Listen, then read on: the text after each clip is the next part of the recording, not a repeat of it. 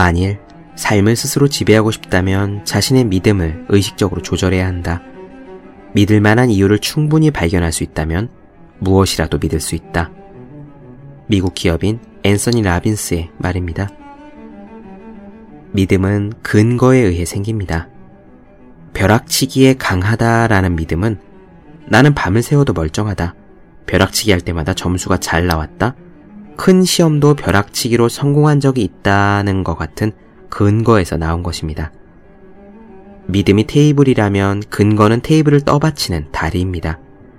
다리가 많은 테이블이 튼튼하듯이 근거가 많은 믿음은 굳건합니다.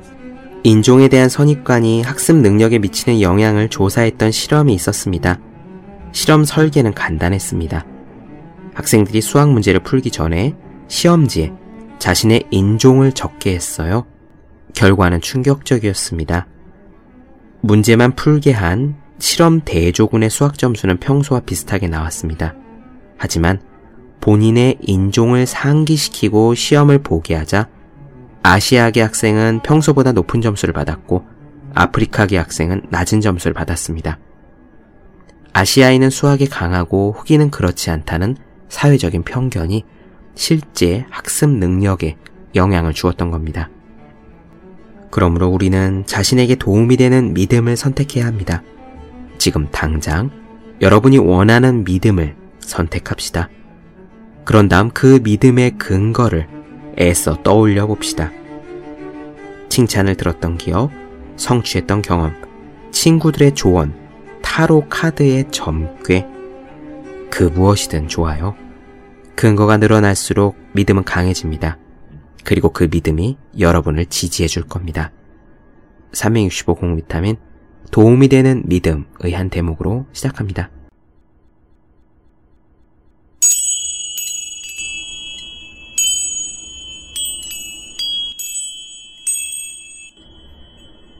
네, 안녕하세요.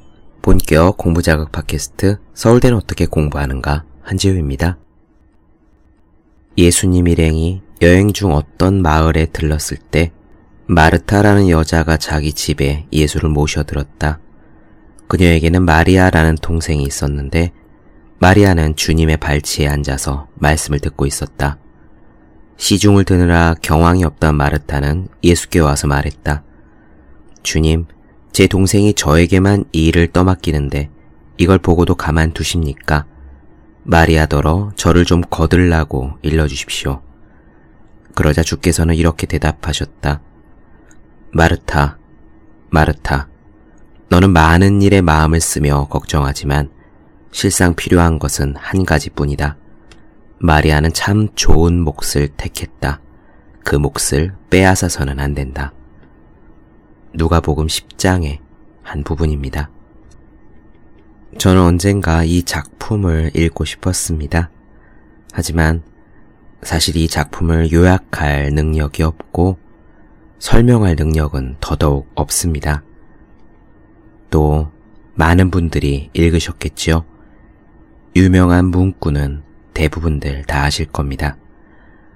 그럼에도 불구하고 저는 언젠가 꼭 이 작품을 한번 읽고 싶었어요.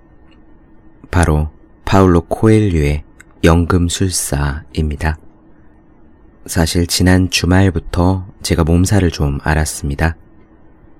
열은 나지 않았고 기침도 하지 않았고 그런데 몸에 전반적으로 힘이 없는 이상한 몸살이었습니다. 마치 제 몸이 마르고 뜨거운 수건이 된 것 같은 느낌이었어요. 저는 그 주말에 몸살로 끙끙 앓으면서 이 책 연금술사를 꺼내어 읽었습니다. 물론 책꽂이에 오랫동안 박아두었기 때문에 위에 쌓아있는 먼지를 먼저 닦아내야 했지요. 오래간만에 다시 연금술사를 읽으면서 어떤 식이 되었던 간에 이 이야기를 나누어 드릴 수는 있겠구나라는 생각이 들었습니다. 왜냐하면 구태여 이 책에 어떤 설명을 덧붙이지 않아도 일부러 이 이야기를 요약하려 하지 않아도 이 책의 문장 그 자체만으로 여러분들께 빛나는 시간을 드릴 수 있겠구나라는 생각이 들었기 때문입니다. 저는 사실 이 연금술사를 대학교 1학년인가 2학년인가 어렸을 때 처음 읽었습니다. 그때 연금술사가 난리도 아니었어요. 올해 책인지는 모르겠지만 아무튼 대단한 베스트셀러였습니다. 학교 안에 있는 서점에도 잔뜩 쌓여 있었고요. 저는 이 책을 서점에서 읽었습니다. 그때만 해도 제가 학생이었기 때문에 돈이 별로 없었거든요. 책은 대부분 빌려 읽거나 혹은 서점에서 서서 읽곤 했지요. 지금도 대학교 안에 서점의 기억이 생생합니다. 학교 내 학생회관 건물이 있거든요.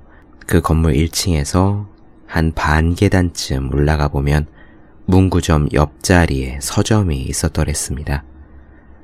지금은 교보문고로 바뀌었어요. 옛날에는 이름도 딱히 없는 그런 군의 서점이었는데 그 안에 투박하게도 나무로 된 서가가 놓여 있었습니다. 인테리어도 별로 좋지 않고 의자도 하나 없는 그곳에서 저는 이 연금술사를 들고 꼬박 3시간을 서서 읽었던 기억이 나네요. 솔직히 말씀드려서 사실 이 책을 처음 잡았을 때는 그때 저는 이 책의 진가를 잘 몰랐습니다. 물론 가슴을 뛰게 만드는 좋은 문장들이 덜어 있다라고는 생각했지만요. 그러다가 나중에 한 서른 살 가까이 되어서 다시 읽어보니까 이번에는 자리에 앉아서 정성껏 읽었기 때문인지도 모르겠지만 어쨌든 버릴 페이지가 거의 없다는 생각이 들었습니다. 그렇게 지혜의 말들이 곳곳에 빼곡하게 들어있었죠. 더욱 놀랐던 거는요, 자아의 신화를 이룬다 라든지, 진심을 다해 원하면 우주가 소망을 실현시켜준다 라든지, 그런 말들 왜 지금은 유명하잖아요? 이 이야기를 파울로 코엘류는 무려 1987년에 연금술사에 썼던 겁니다. 벌써 30년 전의 이야기. 그때 당시에 이런 개념을 책 안에다가 녹여냈다라고 생각하니까 이 연금술사가 다시 보이더라고요. 그런 의미에서라도 이 연금술사는 읽어볼 가치가 있는 책이라고 그렇게 말씀드릴 수 있을 것 같아요. 말이 길어졌네요. 바로 시작해 보기로 하지요. 각자의 참된 운명, 즉 자아의 신화를 살라고 말하는 책, 그리고 신화학자 조세 캠벨의 신화 이야기와도 이어지는 파울로 코엘류의 연금술사 시작해 보도록 하겠습니다.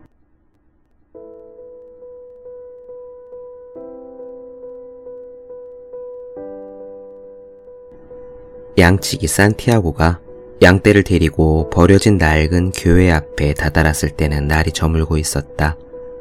지붕은 무너진 지 오래였고 성물 보관소 자리에는 커다란 무화과 나무 한 그루가 서 있었다. 그는 그곳에서 하룻밤을 보내기로 했다. 양들을 부서진 문을 통해 안으로 들여보낸 뒤 도망치지 못하도록 문에 널빤지를 댔다. 근처에 늑대는 없었지만 밤사이에 양이 한 마리라도 도망치게 되면 그 다음 날은 온종일 잃어버린 양을 찾아다녀야 할 것이기 때문이었다. 산티아고는 입고 있던 겉옷을 땅바닥에 깔고 막 낡은 책을 베개 삼아 자리에 누웠다. 그리고 잠이 들었다. 잠에서 깨어났을 때 사위는 아직 어두웠다. 고개를 드니 부서져 반쯤 남은 천장 사이로 별들이 반짝이는 것이 보였다. 아쉬웠다. 지난주와 똑같은 꿈이었다. 이번에도 역시 꿈이 채 끝나기 전에 잠을 깨고 말았다. 산티아고에게는 자신의 존재의 의미가 한 가지 있었다. 그건 바로 여행이었다. 안달루시아 평야를 돌아다닌 2년 동안 그는 그 지역의 모든 마을들을 알게 되었고 그것은 그의 삶에 빛과 의미를 주었다. 산티아고는 16살 때까지 신학교를 다녔다. 그의 부모는 그가 신부가 되어 단지 먹을 것과 물을 얻기 위해 일하는 생활을 벗어나 보잘 것 없는 시골 집안의 자랑이 되어주기를 바랬다. 그는 라틴어와 스페인어 그리고 신학을 공부했다. 하지만 조금씩 나이가 들면서 그는 더 넓은 세상을 알고 싶었다. 그것은 신이나 인류의 죄악에 대해 아는 것보다 중요한 일 같았다. 어느 날 저녁, 집에 다니러 왔다가 그는 용기를 내어 아버지에게 신부가 되는 길을 포기하고 싶다고 했다. 아버지, 저는 세상을 두루 여행하고 싶습니다. 아버지는 말했다. 얘야, 세상 각지에서 온 사람들이 우리 마을을 지나간단다. 그 사람들은 새로운 것을 찾아서 오지. 하지만 그들은 여전히 똑같은 사람으로 남아있을 뿐이야. 그들은 성을 보려고 언덕으로 올라가서는 옛날이 지금보다 좋았다고 생각해. 세상에는 머리가 금발이거나 피부가 검은 사람들도 있어. 그렇지만 그들도 우리와 똑같은 사람들이란다. 그들은 우리 마을의 초원과 우리 마을 여자들을 보고는 언제까지나 여기서 살고 싶다고 말하지. 산티아고는 말했다. 하지만 저는 바로 그들의 땅과 그곳의 여자들에 대해 알고 싶어요. 실제로 그렇게 말하는 사람들도 우리 마을에 남아서 살지는 않으니까요. 아버지는 말했다. 그 사람들은 돈이 가득 든 주머니를 가지고 여행을 다닌단다. 하지만 우리 중에서 떠돌아다니며 살 수 있는 사람은 양치기밖에 없어. 그렇다면 저는 양치기가 되겠습니다. 아버지는 더 이상 아무 말도 하지 않았다. 다음날 아버지는 주머니를 하나 건네주었다. 스페인의 옛날 금화 세 개가 들어있었다. 언젠가 들에서 주운 거다. 너의 이름으로 교회에 헌금할 생각이었지. 이것으로 양들을 사거라. 그리고 세상으로 나가 마음껏 돌아다니거라. 우리의 성이 가장 가치 있고 우리 마을 여자들이 가장 아름답다는 것을 배울 때까지 말이다. 이렇게 하여 양치가 된 산티아고는 커다란 무화과 나무 한 그루가 서 있는 낡은 교회에서 잠을 자다가 두 번 연속 똑같은 꿈을 꿉니다. 아무래도 이를 이상하게 여긴 산티아고는 꿈을 풀어줄 집시를 찾아가죠. 그 집시가 산티아고에게 뭐라고 했는지 계속 이어가 보겠습니다. 노파는 집 깊숙한 곳에 있는 방으로 산티아고를 맞아들였다. 색색의 비닐 조각을 엮어 만든 발이 거실과 방을 나누고 있었다. 방 안에는 탁자가 하나 있고 예수상과 의자 두 개가 있었다. 노파는 의자에 앉으며 그에게도 자리를 권했다. 그리고는 산티아고의 두 손을 잡고 기도하던 낮은 목소리로 중얼거렸다. 아주 흥미로운 손금이군. 노파가 산티아고의 손에서 눈을 떼지 않은 채 말했다. 그리고는 입을 다물었다. 산티아고는 긴장했다. 자신도 모르는 사이에 손이 떨리기 시작했다. 노파는 대번에 알아차렸다. 그는 재빨리 손을 빼냈다. 저는 손금을 보러 여기 온 게 아닙니다. 산티아고는 이 집에 들어온 것을 후회했다. 아무것도 알지 못하더라도 빨리 복채를 지불하고 여기서 나가고 싶었다. 반복되는 꿈 따위에 너무 많은 의미를 두고 있었던 것 같았다. 자네는 꿈을 풀이해달라고 온 것이지. 꿈이란 곧 신의 말씀이야. 신이 이 세상의 언어로 말했다면 나는 자네의 꿈을 풀어줄 수는 있어. 그러나 만약 신이 자네 영혼의 언어로 말했다면 그건 오직 자네 자신만이 이해할 수 있다네. 하지만 어느 쪽이 됐건 복체는 내야 해. 노파가 이렇게 말하자 산티아고는 속임수라는 생각이 들었다. 그래도 산티아고는 생각했다. 모험을 해보기로 작정했다. 양치기는 언제나 늑대나 가뭄 같은 위험에 노출되어 있는 것이다. 그리고 바로 그런 위험이 양치기라는 직업을 흥미진진하게 만들어주는 것이기도 했다. 산티아고는 입을 열었다. 똑같은 꿈을 연달아 두 번 꾸었습니다. 꿈에 양들과 함께 초원에 있었는데 어린아이 한 명이 나타나서 양들과 놀기 시작했어요. 그 아이는 한동안 양들과 놀았습니다. 그런데 갑자기 그 아이가 제 손을 잡더니 이집트의 피라미드로 데려가는 거예요. 이집트의 피라미드에서 그 아이는 제게 말했습니다. 만일 당신이 이곳에 오게 된다면 당신은 숨겨진 보물을 찾게 될 겁니다. 그런 후에 그 아이는 정확한 지점을 제게 짚어주려 했죠. 그런데 바로 그때 꿈이 깼어요. 두 번이나 말입니다. 말을 들은 노파는 잠시 동안 아무 말 없이 앉아 있었다. 그리고 나서 산티아고의 손을 다시 잡고 주의 깊게 들여다보았다. 노파는 말했다. 지금은 자네에게 아무것도 받지 않겠네. 대신 자네가 보물을 찾게 되면 그 10분의 1을 나에게 주게. 자네의 꿈은 이 세상의 언어로 된 꿈이야. 나는 그 꿈을 풀이해 줄 수 있어. 하지만 아주 어려운 해몽이지. 바로 그렇기 때문에 자네가 찾게 될 보물에서 내 몫을 받을 자격이 있다고 생각하는 거야. 그 꿈은 이렇다네.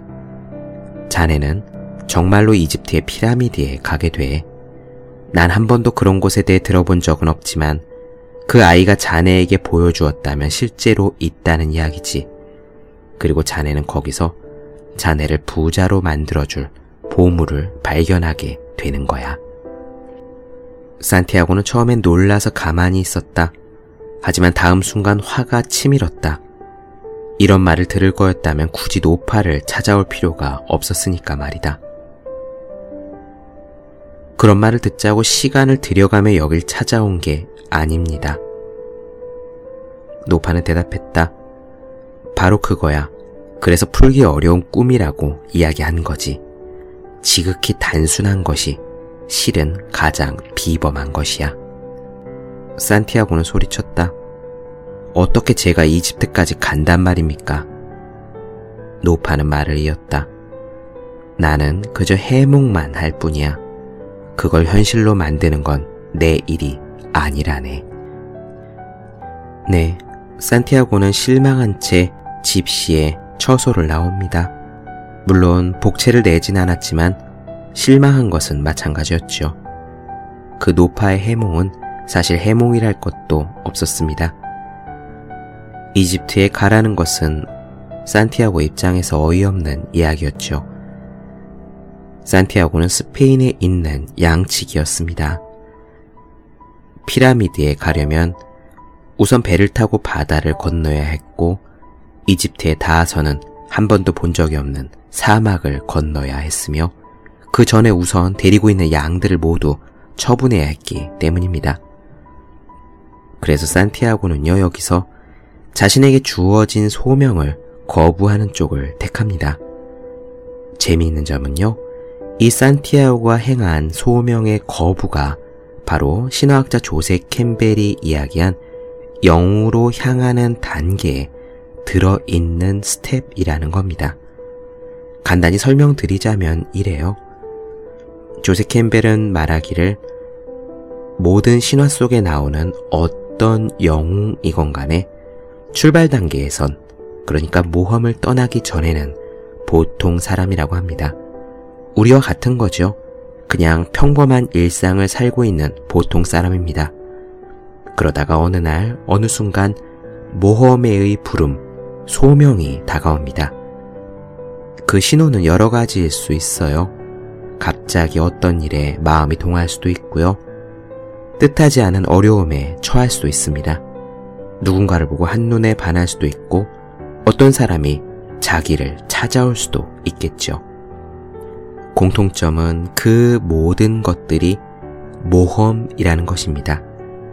그래서요, 이 모험은 지금까지 익숙한 모든 것들, 나의 일상과 결별한다는 것을 의미하는 겁니다. 그 출발, 익숙한 것과 헤어져서 어디론가 낯선 곳으로 떠나는 그 출발이 영웅이 되는 첫 번째 단계라고 조세 캠벨은 이야기했습니다. 하지만 재미있게도 대부분의 영웅은 거기서 소명의 거부를 선택합니다. 즉, 처음 한번 모험의 소명이 다가왔을 때 그 모험에 응하는 사람, 도전에 응하는 예는 거의 없다는 거예요. 일단 익숙한 자신의 일상으로 돌아갑니다. 우리들도 그렇죠. 무언가 새로운 일이 닥쳐도 일단은 낯선 곳으로 쉽게 뛰어들지 못합니다. 이렇게 모험의 소명을 거부하면 어떻게 되느냐? 그 소명은 다시 문을 두드립니다. 여전히 마음이 동하고요. 어려움은 더 강한 강도로 재차 닥치고 또는 현자로 불리는 누군가를 만나기도 합니다. 산티아고는 세 번째의 경우였네요. 계속 이어가 보도록 하죠. 양치기 산티아고는 잔뜩 실망한 채 밖으로 나왔다. 꿈 따위는 다시는 믿지 않으리라 결심했다. 해야 할 많은 일들이 머릿속에 떠올랐다. 우선 먹을 것을 구하러 식료품점에 들렀다. 책을 좀 더 두꺼운 책으로 바꾸었고 새로 산 포도주를 맛보기 위해 광장으로 가서 자리를 잡고 앉았다. 그렇게 앉아있던 산티아고에게 어떤 노인이 다가와 말을 걸었다. 산티아고는 뭐 하시는 분이냐고 물었다. 그 노인은 호탕하게 소리내어 웃었다. 이보게, 나는 살렘의 왕이라네. 내 이름은 멜키세덱일세. 그런데 자네는 양을 몇 마리나 가지고 있는가? 산티아고는 대답했다. 필요한 만큼은 가지고 있습니다. 노인이 그 말을 받았다. 그렇다면 문제로군. 자네가 양을 필요한 만큼 가지고 있다고 생각하는 한 나는 자네를 도와줄 수가 없으니까 말이야. 자네가 가진 양의 10분의 1을 내게 주게. 그러면 보물을 찾아가는 길을 자네에게 가르쳐 주겠네. 노인의 갑작스런 말은 대단히 엉뚱했다. 그제서야 산티아고는 반복되는 꿈을 떠올렸다. 그리고 순간 모든 것이 명확하게 이해되었다. 해몽을 해준 노파는 산티아고에게서 아무런 복채도 받지 않았지만 이 노인은 세상에 있지도 않은 길을 가르쳐 준답시고 지금 그에게서 많은 돈을 뜯어내려 하는 것이다. 아마도 이 노인은 그 노파의 남편일 것이다. 그리고 이 노인도 집시임에 틀림없다. 그런데 이렇게 생각한 산티아고가 뭐라고 말을 꺼내기도 전에 노인이 허리를 굽혀 나뭇가지를 하나 집어들려 했다. 그 순간 산티아고는 노인의 품 안에서 강렬한 빛이 뿜어져 나오는 것을 보았다. 너무도 강렬해서 눈이 멀 것 같았다. 노인은 나이에 어울리지 않는 잽싼 몸놀림으로 품 안의 광채를 겉옷으로 가렸다. 광채가 사라졌고 눈부심도 가셨다. 노인은 나뭇가지를 들어 땅바닥에다가 산티아고의 아버지와 어머니 이름, 어린 시절의 장난들, 신학교를 포함한 그의 지나간 과거를 적어 놓았다. 노루 사냥을 하려고 아버지의 칼을 훔쳐낸 것 같은 누구에게도 말할 수 없는 기억들도 거기 모래 위에 써 있었다. 노인이 말했다. 나는 살렘의 왕일세. 너무도 놀라 당황하고 들뜬 기색을 숨기지 못한 채 산티아고가 물었다. 어째서 왕께서 양치기와 더불어 이야기하십니까? 이유야 많지. 그러나 정작 중요한 것은 자네가 이제 자아의 신화를 이룰 수 있게 되었다는 거라네. 산티아고는 자아의 신화가 무엇을 의미하는지 알 수 없었다. 노인은 대답했다. 그것은 자네가 항상 이루기를 소망해 오던 바로 그것이네. 우리들 각자는 젊음의 초입에서 자신의 자아의 신화가 무엇인지 알게 되지. 그 시절에는 모든 것이 분명하고 모든 것이 가능해 보여. 그래서 젊은이들은 그 모두를 꿈꾸고 소망하기를 주저하지 않는다네. 하지만 시간이 지남에 따라 알 수 없는 어떤 힘이 그 신화의 실현이 불가능함을 깨닫게 해주지. 그 알 수 없는 어떤 힘이란 나쁘게 느껴지는 기운일 수도 있네. 하지만 사실은 바로 그 기운이 자아의 신화를 실현할 수 있도록 도와주는 것이야. 그 힘은 자네의 정신과 의지를 단련시켜 주지. 이 세상에는 위대한 진실이 하나 있어.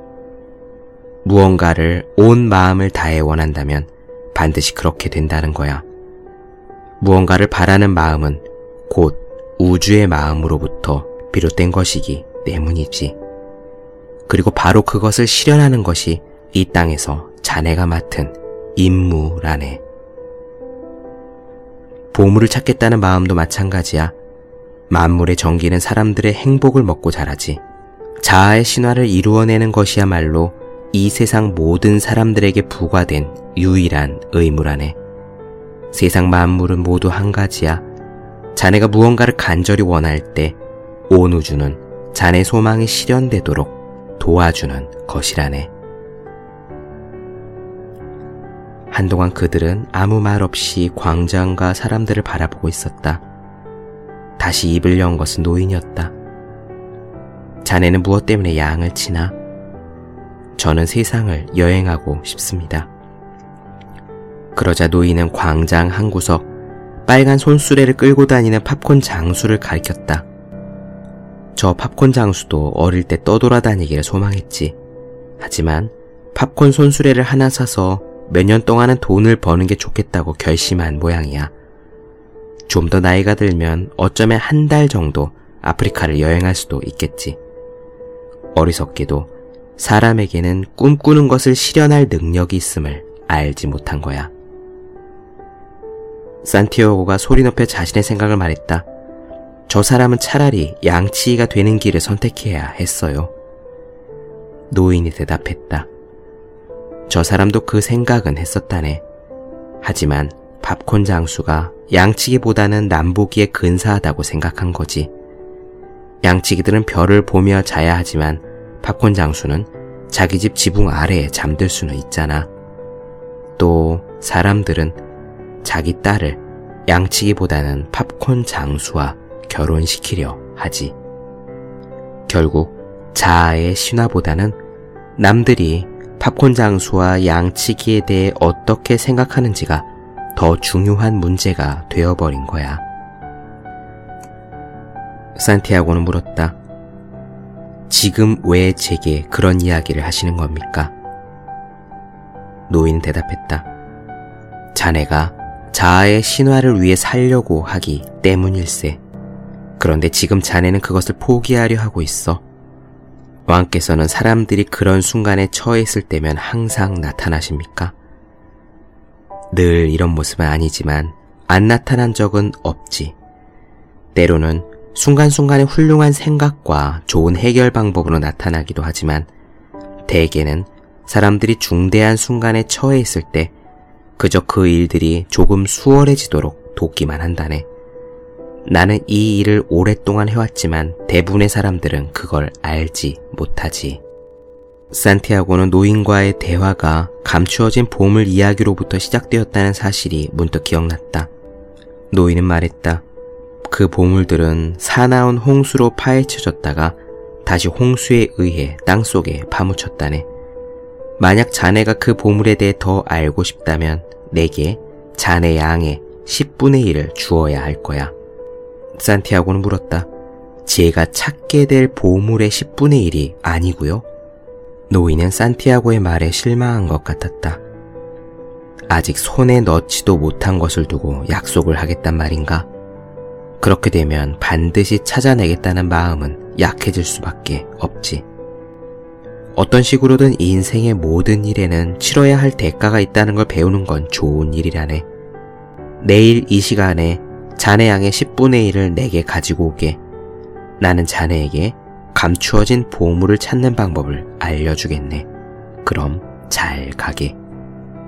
그리고 노인은 광장의 한 모퉁이로 사라져 버렸다.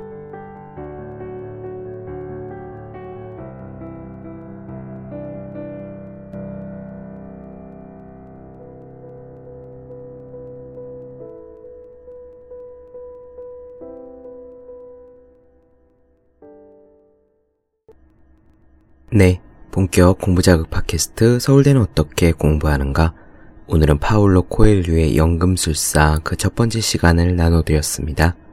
더 많은 이야기가 궁금하신 분들, 질문사항 있으신 분들은 제 네이버 블로그 어생의 즐거운 편지, 다음 카카오 브런치 한재우의 브런치, 인스타그램, 해시태그 서울대는 어떻게 공부하는가를 찾아주시면 되겠습니다. 또 매일매일 공부하시는 분들, 여러분 주변에 매일매일 공부하고 계시는 그분들을 위해서 하루 한 페이지씩 읽고 공부할 의욕을 북돋는 책, 보기만 해도 공부하고 싶어지는 365 공부 비타민을 선물해 주시면 좋겠습니다. 오늘은 여기까지 할게요. 저는 다음 시간에 뵙겠습니다.